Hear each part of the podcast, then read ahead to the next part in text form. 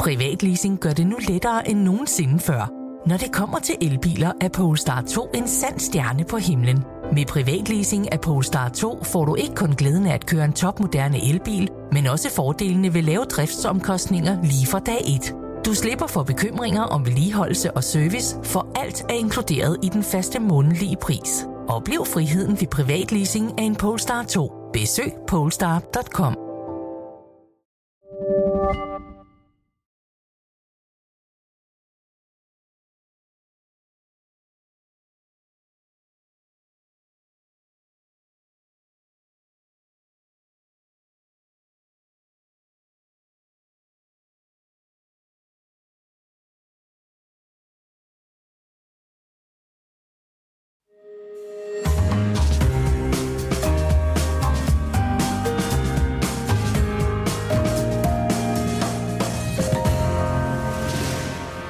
lytter til Byens Bedste, en podcast fra Berlingske.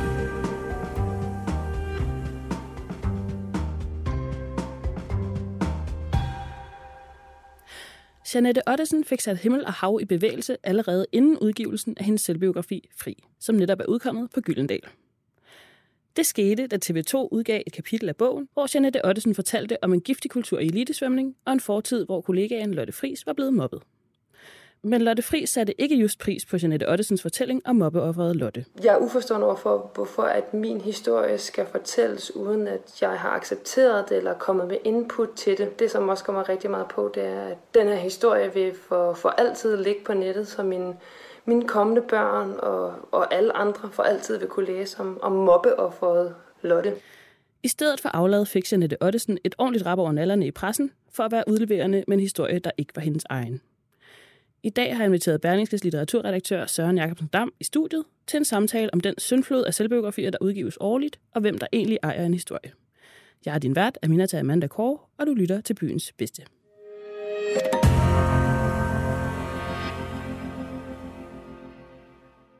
Velkommen til, Søren Jacobsen Dam. Tak. Tak for det, Amisa. Øhm, bliver der udgivet for mange selvbiografier i Danmark? Ja, der er noget, der kan tyde på, at målet er ved at være nået her med, øhm, med øh, Jeanette Ottesen-biografien. Der var måske en, øh, en klud, der blev vredet lige en, en, en tand for meget. Ja, altså der, der kom en blodros af dimensioner, må man sige. Men den har øh, lagt sig nu.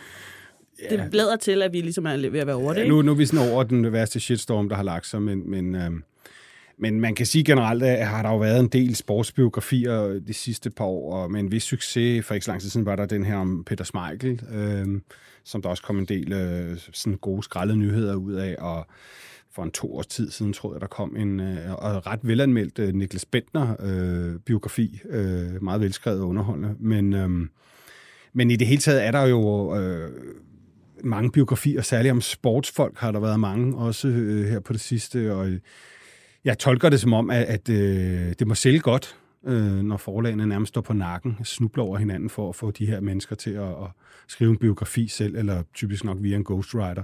Hvorfor tror du, at det lige var Janet Ottesen, der fik øh, håret i pod- postkassen? Podcasten. podcasten. ja, altså, øh, altså, sådan som jeg ser det, så, så, så, så er problemet nok, at øh, der ikke rigtig har været så meget at skrive om. Altså, vi snakker om en ung øh, topatlet. Øh, jeg tror, hun er den mest vindende danske OL-deltager nogensinde. Øh, og det er i sig selv en fantastisk præstation, men altså, hun har jo nok levet stort set hele sit liv nede i et svømmebassin, øh, med få undtagelser. Og hvis der måske ikke er den store sådan, folkelige og øh, brede interesse for elitesvømning, så skal man jo altså også have noget andet, øh, fange folk med nogle andre ting i sin biografi. Og der kan det godt virke sådan lidt desperat. Man har lidt med, lidt, øh, lidt med, med lys og lygte i, i teksten efter noget, man kunne sælge hende på, og, og der vælger man så uheldigvis at tage det her eksempel øh, med mobningen af, hvad var det, hun hed, Lotte Fris. Øhm, og ja, the rest is history. Altså, der eksploderer øh, biografien jo så op i Jamen, hovedet de, på Ottesen og Gyldendal og så videre. Ikke? Men øh, forlaget, eller Janet Ottesen, eller medforfatteren, vælger jo at udgive netop kapitlet med Lotte Fris inden, som en slags promomateriale ja, går ud fra det er sådan en lille teaser, kan man sige. Ikke? Ja. Så, så man har jo tydeligvis også selv vurderet, at det her var ligesom det, det kontroversielle. Det var, det, det, det var sådan det, der var noget spice, noget krudt i, i, i bogen. Øh, og det kan man så sige, det havde de jo ret i, i den vurdering, men nok ikke så meget krudt. Øh, og og øh, der er jo også grundlæggende et fejlgreb i, altså måden som, som altså i det hele taget stoffet, måden det bliver fortalt på, måden som, som Lotte Friis bliver retraumatiseret på. Øh, altså, det, det tror jeg ikke på, at man har ville opnå, men man har måske også øh, tænkt, at går den, så går den. Og samtidig så hænger man jo også Jeanette Ottesen ud til tørre, fordi altså, hun er svømmer. Altså, hun er jo ikke selv forfatter, eller et medie, mediemenneske, eller en journalist. Øh, man er også nødt til at holde hånden over hende som skribenten, øh, og sørge for, at hun heller ikke kommer glat før. Der skulle nok have været en redaktør, der har sagt, det der, det kan du sgu ikke skrive. Altså, det, det, du kan godt skrive det, men så skal vi skrive det på en anden måde. Altså, øh, så hun, altså, hun, hun er jo altså, har, hun er på en måde også et offer i den her sag. Ikke? Og der er vi så tilbage til det, vi snakker om i starten, ikke? med, om der bliver udgivet for mange biografier. Ja, altså, så mange interessante sportsfolk er der måske heller ikke i Danmark. Der er måske en større efterspørgsel, end, end, øh, end der egentlig er et udbud. Øh, og så er det jo tit det, der sker, så kommer der nogle sekundervarer på markedet som en kompensation for, for de varer, man ikke kan få. Og det er det, der er sket her, synes jeg, og, og, og det er så svaret grundlæggende til de første spørgsmål, det er ja, det gør der. Øhm, der har jo ikke været helt vildt meget fokus på Gyldendal, som er forladet, der har udgivet bogen, eller på Alexander Josefski, som er medforfatter til bogen. Hvordan, hvor, hvorfor tror du, de som er gået under radaren? Ja, man kan sige, at forfatteren på bogen skulle måske have vist bedre, men altså, det var også øh, indgyldigt handler det også om, om redaktøren ikke, på forladet, der skulle måske have, have stoppet det. Altså, det er også nemt at stå her og være bagklog, ikke? Altså, fordi altså, det ved alle jo i mediebranchen og, og øh, i, i den litterære branche og sådan noget. Ikke? Altså, når man skal ud og sælge ting, jamen, altså, så strammer man dem også så meget, man kan. Ikke? Altså, for, folk, for, for at råbe folk op i, i, midt i øh, den her den her kæmpe øh, mediekakofoni, som, som, øh, som samfundet efterhånden har udviklet sig til, der er det også svært at få ørenlyd, ikke? Altså, og her blev så altså strammet en gang på meget, og der var, der var helt klart et, et fejlsysmang i, hvad man valgte, men, men øh, jeg tror, at Gyldendal har valgt, øh, øh, og ligesom Jeanette Rossen går i morgen til, at jeg lægger sig fladt ned og tager ligesom flakken for det her, ikke? Øh, og Gyldendal, de, øh, øh, de holder bare munden lukket, og så håber de, det driver over. Og det er måske kynisk set den smarteste strategi. Indtil videre ser det ud som, det har virket meget godt for dem. Ikke? Øhm, men altså, jeg vil sige, øh, øh Jeanette Ottesen har betalt ret høj pris for det her. Ikke? Altså, øh, det vil tage hende mange år at reetablere sin, sin troværdighed. Altså, jeg mærkte til det selv sidst, hvor jeg så, hun var i nogle, nogle annoncer eller reklamer på TV2, hvor hun er et eller andet talskvinde for at knække cancer eller sådan noget, ikke? hvor at, du ved, jeg tænker ikke på knæk cancer, når jeg ser hende. Nu tænker jeg på den der åndssvage biografi, ikke? Og, altså, og det er jo ærgerligt. Altså, sådan burde det jo ikke være, vel? Vi har jo ikke anmeldt bogen i Berlingske. Hvorfor har vi ikke det? Det har vi ikke, fordi i, øh, for det første så udkommer den øh, i den mest hektiske periode overhovedet for bøger. Og det er op til Bogforum. Bare de sidste 14 dage har jeg modtaget næsten 500 bøger. Så vi anmelder måske, vi har kapacitet og mulighed for at anmelde mellem 5 og 7 procent af det, vi får ind. Øh, så primært består mit job af at sige nej, pænt nej tak til folk. Øhm, og så skimmede jeg den, så synes ikke, at det ligner noget, der havde nogen som helst litterære kvaliteter. Øh, Øh, havde jeg kunne forudse, at, øh, at bogen var eksploderet øh, på de sociale medier der, så havde jeg jo nok valgt at få den, få den anmeldt eller skrællet lidt før. Ikke? Øh, det er så, kan man sige, min, min, min fejlbedømmelse, men, men øh, primært som litteraturredaktør, der skal jeg jo helst finde ting, der har en eller anden form for litterær kvalitet, og det, det synes jeg overhovedet ikke, den havde. Og jeg kan jo så se, at mine kolleger på politikken har så også kun givet den en stjerne, så, så noget kunne tyde på, at den var elendig. Man, man skal jo heller ikke bevidst gå efter og sige, ej, se den her bunke af bøger, gud, de her tre, dem kan vi helt sikkert anmelde til en stjerne. Ikke? Øh, altså, det vil jo være en bagvendt måde at, at gøre sit arbejde på, synes jeg. Ikke? Øhm, du nævnte før det her med, at vi måske ikke har nok sportsfolk, eller nok interessante sportsfolk til at øh, producere de biografier, der skal til. Hvor mange af de bøger, der lander på dit, kont- eller på dit skrivebord, er øh, biografier fra øh, danske kendiser? Altså, jeg har ikke lige de eksakte procenttal. Altså, min mavefornemmelse af, når jeg nu sidder med bøger dag ud dagen, at der, der kommer en del. Altså, det er jo ikke, som sagt, ikke kun sportsfolk, det er jo også øh, skuespillere og musikere og sådan noget, ikke? Og der, altså danske læsere har en, har en stor veneration for, for biografier, kan man sige, øh, øh, og også biografier af udenlandske statsfolk, som Churchill og Gandhi og sådan noget, øh, er også noget, der, der sælger meget godt.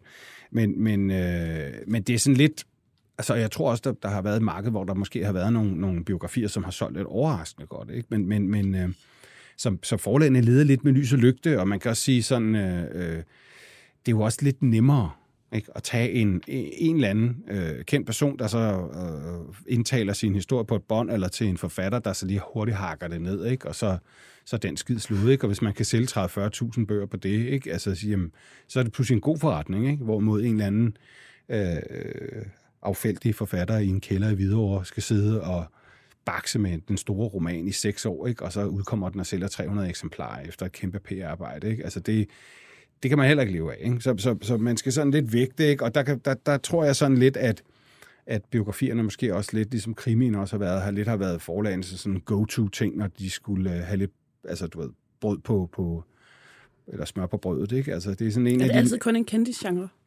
Nej, det er det jo ikke. Altså, man kan sige, der har jo været de her altså krydset mellem krydszonen, sådan imellem biografi og autobiografi, har der jo også været for eksempel de her to store autobiografier med de her Øh, øh, vil nogen hævde glemte danske videnskabskvinder, ikke? som Marie Hammer og, hvad hedder det, Lotte K. Andersens bog om Inge Lehmann, som jo øh, øh var den her øh, videnskabskvinde, som, øh, som øh, var en af de første ligesom, til at opdage, at øh, jorden havde en flydende øh, kerne. Altså, det er jo ikke som sådan øh, kendte personer eller noget. Øh, og der er, og de bøger har alligevel fået en masse omtale. Det er så også, fordi de indskriver sig i en nyere feministisk og politisk ideologisk diskussion, eller hvad man skal kalde det. Ikke? Øh, øh, men, men det er jo også nogle bøger, der har solgt meget godt, og der har været en masse interesse om og sådan noget. Ikke? Så, så, så hvis man kan finde en eller anden person, der måske ikke er kendt, men der er lidt zeitgeist i, eller sådan noget, ikke? Altså, så, så kan det jo også godt generere noget interesse. Men det er sværere at pinpointe, hvem ham eller hende kunne være. Øh, Altså, øh, gud hjælpe mig, hvad der været en film om en, en travhest, der hedder Tarok. Ikke? Altså, det, altså, det er også en slags kendis, ikke? Så, så, så selv dyr får en biografi for tiden, ikke? Nu er det godt nok på film, ikke? Men, men, øhm... Har øh, genren ikke typisk været sådan noget med, at en meget ældre person skuer tilbage på et langt levet liv øh, med en masse erfaringer og refleksioner, og så bliver det sådan en, øh, altså sådan et jo, altså biografi... Et afsluttende kapitel. Jo, jo, man ikke? kan sige, at biografien har jo typisk været sådan, altså det har også været sådan, at det har haft næsten sådan nekrologagtigt øh, ja. ting, man skrev, når folk var døde, eller folk sådan selv skrev dem i deres, i deres livs øh, øh, efterår. Øh, sådan har det typisk været, men altså nu kan jeg se her, vores øh, udmærkede kollega Jacob Stenosen anmeldte en uh, Marlene Svarts øh, biografi. Ikke? Jeg tror, det var hendes tredje, eller sådan et eller andet. Ikke? Jamen, altså, hvad, Jynke, folk skriver, har, Jynke har otte, tror jeg, og ja, Fie er vel også op på en 3-4. Fie og... Laursens bror har skrevet en, Fie om hvordan han spiser bacon og har været på ferie i L.A. Ja. Altså, så du ved... Altså, der Janet Ottesen har også kun 33. Det er jo det. Og der kan man måske sige, måske skulle man lige, øh, lige holde, holde hesten og vente lidt med at, at skrive de her biografier til folk, måske har noget mere at fortælle over, måske også er bedre til at reflektere over deres liv. Ikke? Altså, men, men, men kan man ikke omvendt sige, at det så bare er en, en øh, biografi, hvor øh, de levede oplevelser er mere præsente i hukommelsen, og så kommer de den bare ligesom i flere øh, nedslag. Så når, når du er 80, så har du 11 biografier, yeah. men så har du også det hele, ikke? Jo, det kan man godt. Altså, det står folk frit for og, og, og, og skrive sådan biografier næsten af sådan øh, kamysk magnitude, ikke? Altså, og det, og det må man, det skal, altså hvis der er et marked for det, så har jeg da ikke nogen indvendinger imod det. Men, men, men, men, men hvis vi går tilbage til Jeanette Ottesen, så er måske problemet også bare, at altså, de, der, der er simpelthen ikke rigtig noget gods i det, og så er det, at man forfalder øh, til at grave nogle ting frem, som man måske ikke skulle have inkluderet i en biografi, eller i hvert fald skrevet helt anderledes. Ikke? Der går noget, sådan noget desperation, der sidder nogle folk, der skal skrive noget, og der, der er et pres på, ikke? de skal have de skal have deres, de skal have deres løn ind, deres investering. Ikke? Det kan være, at Janelle Ottesen har fundet forskud, det ved jeg ikke, men det kunne jeg forestille mig. Og sådan noget, ikke? Altså alt det her skal jo på en eller anden måde løbe rundt. Ikke? Og der er jo også nogen, der sidder og presser og siger, okay, vi skal sgu, vi skal sgu have solgt det her. Ikke? Altså hvad gør vi? Ikke? Og så sidder de og kigger i den her øh, svømmers beretninger og tænker, kæft mand, det, er jo ikke, det handler jo fandme bare om at ligge og svømme, ikke? Hvad fanden, hvad fanden men skal det vi gøre? Men er det ikke også, fordi det det, læserne vil have? Altså, fordi der har jo været rygter om øh, uvenskab på det der svømmehold, og jo, jo, drama om jo, men det, jo, det er der jo. Det er der jo, og folk vil jo gerne snage, ikke? Altså, bare tænk på, på øh, øh, det store succesprogram, det vi taler om, ikke? Altså, jo. som også bliver indspillet her i bygningen, ikke? Altså, helt sladeren og sådan, det ved, sådan, den der sådan insider-oplevelse og fortælling om, hvad der sådan virkelig sker på det indre linje, sådan ufiltreret, sådan bag ved ruderne og sådan noget. Altså, det er sådan noget, vi næsten alle sammen er lidt fascineret af, ikke? Og, og, og det er selvfølgelig også det, man, man sælger biografier på, og man kan også se øh, folk, der udgiver biografier, hvor de selv har en fuld kontrol, og også øh, vælger tit at være meget selvudleverende, fordi de ved også godt, det er det, folk vil have, og det, og, og, og det er det, der sælger. Og det, der er problemet her, det er jo, at Ottesen i virkeligheden ikke udleverer sig selv, men udleverer en kollega. Ikke? Altså, og i, i virkeligheden, øh, og jeg, jeg tror, det er utilsigtet, men hun kommer til at mobbe hende en gang til. Ikke? Altså, og, og, så, så, så det er jo ikke det, der er tale om. Jeg kan huske, da jeg snakkede med interviewet Christian Ditlo Jensen her for nylig, som har udgivet den her bog, Bar, som er en, altså, som er en autobiografi, men i høj grad også, øh, øh, øh, hvad hedder det, handler om hans egne alkoholproblemer. Der var noget af det første, han sagde til mig, det er, at det er meget vigtigt for mig at understrege i forbindelse med den her bog, at det ikke er nogen skyld andre end min egen. Altså, man kunne faktisk, hvis man har læst hans bog, sige, at der er nogen, der i høj grad også har en skyld i hans, øh, hans ulykke. Men, men, men, det er også bare men, mere klædeligt, når det er nogle andre, der jo, kommer frem til det. Ja, ja, men du ved, at bare på forhånd så, understrege, at, at, at, uanset hvem man skrev, hvem man skrev om, ikke, og mange af navne var lavet om og sådan noget, ikke, så, så skulle man ikke tillægge nogen andre. Det, var, det er mig alene. Ikke? Mm. Øh, og det synes jeg er et udmærket greb og en god måde at, at, at starte sådan noget på. Ikke? Og, og man kan selv udlevere lige så vildt man vil. Og, og man kan også sige, at hele den moderne litterære øh, tradition, øh, altså for eksempel en fransk forfatter som Michel Holbæk og sådan noget, ikke? altså der er jo også nogle vanvittigt intime og pinlige ting, der hele tiden bliver sådan vist frem for læseren, ikke? og også de her meget intime bøger, som den her tyske vådområder, ikke? hvor man sådan ja. kommer foruroligende tæt på, på den kvindelige fysiologi. Ikke? Altså, øh, så, så, så det er sådan, at tidsånden er sådan i, i, i, i selvudleveringstegn, og det har den været et stykke tid. Ikke? Problemet er, når man udleverer andre, Altså, når, man, når det er andre, der står for skud i en eller anden, så, skal man, så er det mere delikat. Man kan sådan set gøre, hvad man vil med sig selv. Altså, men det, det øjeblik, andre, som ikke har indvildet i det, øh, bliver, bliver, øh, bliver fremstillet og dissekeret øh, på siderne, så, så, så er nogle helt andre etiske mekanismer, der går, i, der går i gang, synes jeg. Altså, man skal nøjes med at dele ud af sine egne traumer. Det skal man, eller også skal man i hvert fald sikre sig, at andre øh, øh, er med på den. Og der kan man jo sige, der, er jo det her, der var jo også det her kompleks i, i øh, den her fri øh, Jeanette Ottersen-biografien, at hun, altså som jeg, som jeg har forstået det, så ringer hun til Lotte Friis, efter bogen er trygt, og siger, der kommer jo noget med det der. Men Lotte Friis har jo ikke fået lov til at se teksten. Altså, Nej. hun ved jo ikke, hvad der bliver sagt.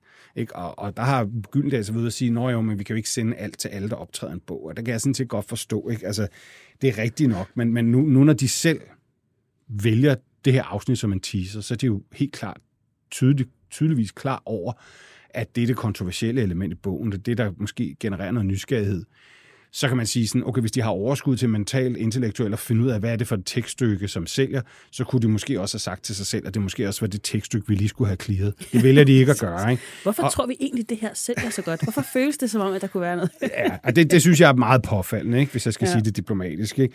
Og, og, og det, det, er jo sådan noget, altså, men, men det er en gråzone, og det er hyperkomplekst, ikke? og man kan ikke bare sige, sådan, at det er sort og hvidt, og det her rigtigt og forkert. Det er svært, fordi kunsten skal også have lov til at være fri, ikke? og kunsten skal også kunne være grænsesøgende, og den skal også kunne være, være provokerende. Altså hvis, hvis, øh, hvis kunsten øh, jo bare regenererede det normative, så vil der jo aldrig ske fremskridt. Altså, så, så, så der ligger jo et eller andet der, hvor man også måske skal skal øh, have en helt, helt klart være mere large, specielt i en tid, hvor man øh, måske også der er, et, der er et, øh, et vist pres på, på, om kunsten skal være fri. Øhm, der skal man også passe på, at sådan noget her ikke også giver anledning til, at man, øh, at man vil forhindre det kunstneriske udtryk. Ikke? Men, men jeg vil sige, lige i tilfælde med Jeanette også biografien, der synes jeg, det virker nærliggende, at man godt kunne have sendt det der afsnit til Lotte Fri, så få det godkendt. Ikke?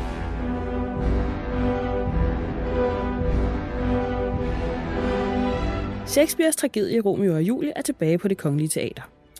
Mange fans har set forestillingen med skiftende hovednavne, og i dette efterår er det tid til at prøve nogle af teaterets fremtidshåb. Og der er stadig mulighed for os at fange de gavede kræfter, Andreas Kås og Ida Patorius, i partierne. Med de to i hovedrollen fik forestillingen hele seks stjerner. Romeo og Julie kan opleves på det Kongelige Teaters gamle scene indtil 11. november.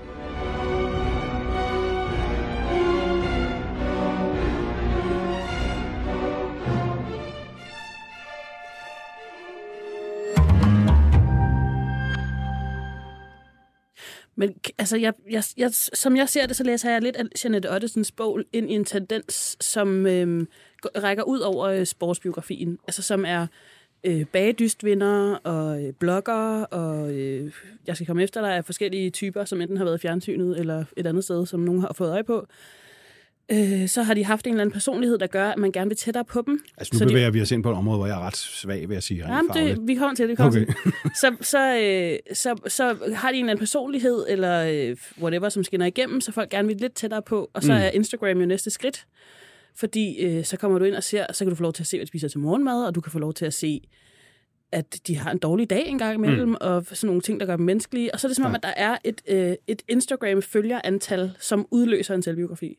Ja. Kan du genkende det? Ja, men jeg tror, de der mekanismer, dem kan jeg sagtens se den moderne logik i. Altså, jeg kan huske, der var hende her, hvad hed hende, den grønlandske kvinde, der vandt bag, bag eller var med, hed Rosa. Rosa. Rosa, vandt hun, eller hvad? Kan du huske det? Det tror jeg ikke. Okay, men hun, hun var i hvert fald, hun havde en meget speciel personlighed, blev ja. meget populær og sådan noget. Det er hende venstre hele tiden med til at stille op for. og det kan du se, ikke? Det, altså, politikerne har, har lugtet lunden, ja, ja, ja. ikke? Men jeg tror der også, der kom en biografi med hende. Det skulle ikke det, Jeg er i 100, men det synes jeg, jeg har set. Det er i hvert fald passeret gennem mine hænder på et tidspunkt, eller i, forbi mig på et tidspunkt.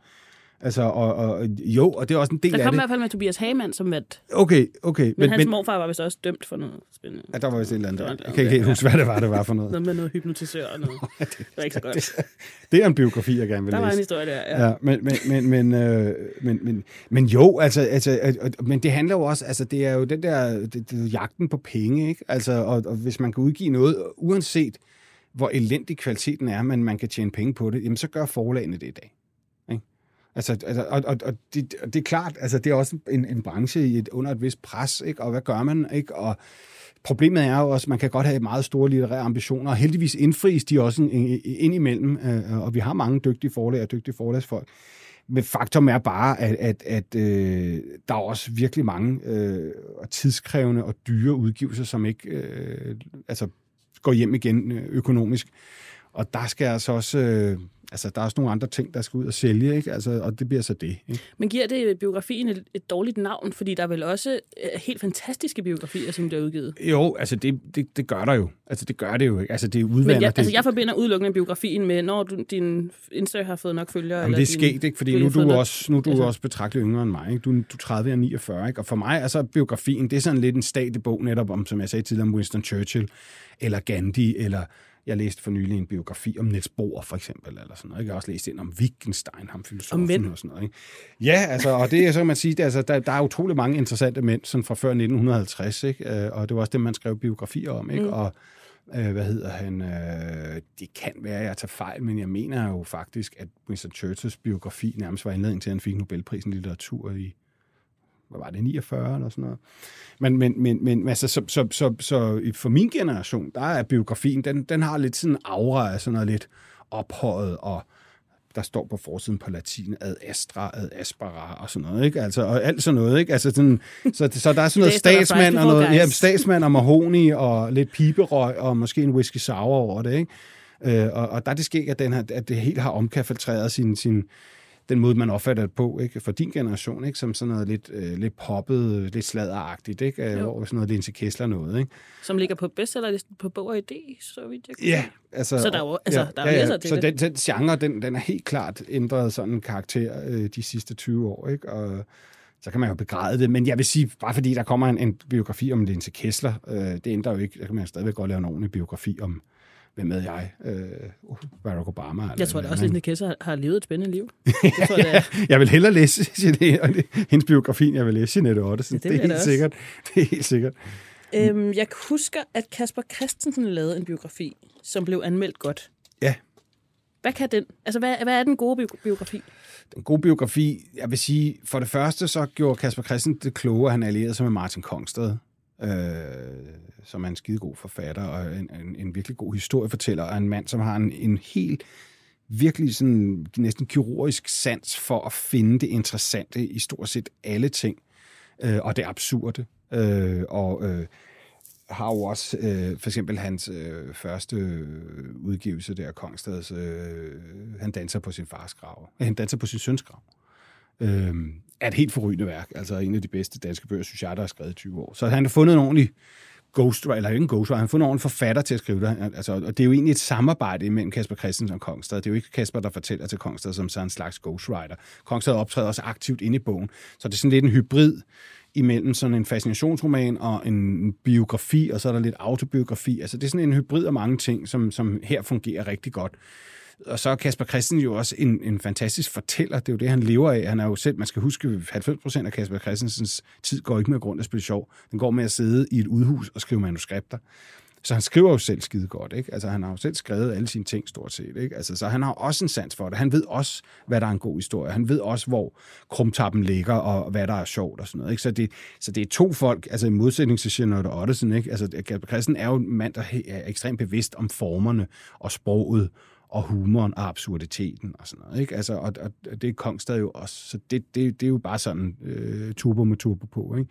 Og så kan man sige, at Kasper Christen har også spillet en helt essentiel nøglerolle i dansk underholdning øh, i, i, i snart 30 år, ikke? og er jo Altså, jeg tror ikke, øh, måske Dirk Passer eller sådan noget, det eneste, der har haft den samme størrelse på underholdningsscenen, som, som, øh, som han har de sidste 100 år eller sådan noget, ikke? Og, og i modsætning til, til øh, Dirk Passer, så, så, så er han jo også en kreativ menneske, Kasper Christensen, der har skabt alle sine ting og sådan noget. Så det undrer mig ikke, den biografi var god, men den blev bestemt heller ikke øh, dårlig af, at man, man tog en rigtig god forfatter ind og skrev den, og ligesom også krediterede ham helt åbent i teksten. Så det kræver både en god historie og øh, en, der kan skrive. Ja, det vil jeg sige. Og jeg vil sige, man kan også have en dårlig historie, så en god forfatter, så kan han nok få noget ud af det. Sådan, ikke? Men, men, men jeg synes netop Kasper Christensen-biografien, som, som øh, jeg kan huske, at jeg læste med en vis skepsis, er blevet meget positivt overrasket. Altså, det er sådan, en, det, det er sådan et, et, et, et vellykket ægteskab mellem, mellem flere forskellige ting. Ikke? Altså, det kan man godt spekulere i, men der er heller ikke mange som Kasper Christensen. Altså, og øh, jeg er sikker på, at han har blevet bedt om at skrive sin biografi temmelig mange gange. Ikke? Øh, på en måde jeg er glad til, at han ventede til, han var over 50. Altså, fordi der er ligesom lidt fuld cirkel over det, ikke? Øh, så det er også en, en biografi med en åbning og en, og en, og en, og en ende. Altså, så den, den er old school? Ja, den er på en måde old school, og, men det gør den også meget tilfreds at læse, fordi så har man ligesom, okay, det her, der, der er sådan et, et afgrænset, men alligevel meget ekspansivt stykke liv, det kan man faktisk tage med sig og lære noget af, synes jeg. Ikke? Altså uanset hvor gammel man er. Ikke? Vi skal nok snart blive reddet. Ja, hvem? Der kommer nogen. Man kan ikke strande på en øde ø i Danmark. Måske vi skulle skrive SOS i stedet for. Ej, nu bliver vi da lige enige om hjælp. Jeg synes bare, det ser lidt dramatisk ud. TV2 har haft premiere på Overleverne, der igen beviser, at man godt kan kombinere kraft og komik. Otte kraftoverlevere tækker ind på et kursus, hvor de over fem dage udsættes for fysiske og psykiske udfordringer, der skal skubbe dem i gang. Og lige så irriterende karaktererne er med hver deres neurotiske måder at håndtere tilværelsen, lige så meget holder man af dem og hæpper på dem. Syg eller ej, livet er skrøbeligt. I det mindste kan vi grine lidt af det. Overleverne får fem stjerner i Berlingske. Oh, det skal nok klare sig.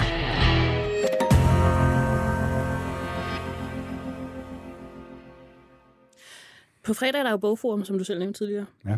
Øhm, kan man se på publikum, at der over tid er kommet flere kendisforfattere, hvor der før kun var forfatterkendiser, forstået på den måde, at der før var en masse mennesker, der var kendt for at skrive bøger. Og nu er det faktisk også et sted, hvor du kan komme ud og møde sportsstjerner og ja, komikere. Og altså jeg vil sige, bogform, bogform er helt sikkert, altså det er helt, der er helt sikkert en tendens der. Altså bogform er gået for at være sådan en, en lidt lidt... Øh, øh, Pensionist-distortion. Ja, det kan man godt kalde det, ikke? Altså sådan lidt sådan en fløjsjakkefest, ikke? Mm. Uh, nu står jeg selv her i fløjsjakke. Ja, det gør faktisk. Ja. Uh, men, men, men, men, men, men jeg mener, det er ikke nødvendigvis noget dårligt, men, men, uh, men det har helt klart fået en større og bredere folkelig appeal. Altså, der kommer flere, og der kommer også nogle helt andre mennesker, end der gjorde for, for, for 20 år siden, ikke? Og, og det tror jeg da også, fordi det litterære miljø også er blevet befolket af nogle andre typer, altså øh, nogle andre læsere, og der, der kan biografierne og kogebøgerne og hvad vi ellers har, har fået en ekspansiv vækst i de sidste 20 år, øh, helt klart have, en, have, en, have en effekt og, og, og en forklaring på det. Øh, så, så ja, publikum har ændret sig. Altså, men det er stadigvæk, øh, det er stadigvæk en, øh, bøgernes store fest, så hvis man er lidt ret så, så vil jeg altså stadigvæk anbefale en at tage derud. Sådan, og, og det, jeg synes ikke, det gør noget, at det har en bred folkelig appeal. Jeg har det sådan set, jo flere mennesker, der læser bøger, jo bedre. Men, øh, men altså, man skal heller ikke læse bøger for enhver pris. Der er også bøger, som man bør undgå. Du har måske 4.000 bøger i dig i dit liv, ikke? så man skal ikke læse noget lort. Det skal man lade være med. Kun hvis man bliver tvunget. ja, det kan man risikere. Det er jo del af vores arbejde indimellem. Ikke? Nå, Søren Jacobsen Dam, Berlingskes litteraturredaktør. Tak fordi du kom. Ja, tak fordi jeg måtte komme. Og mit navn er Aminata Amanda Kåre, og du lyttede til Byens Bedste.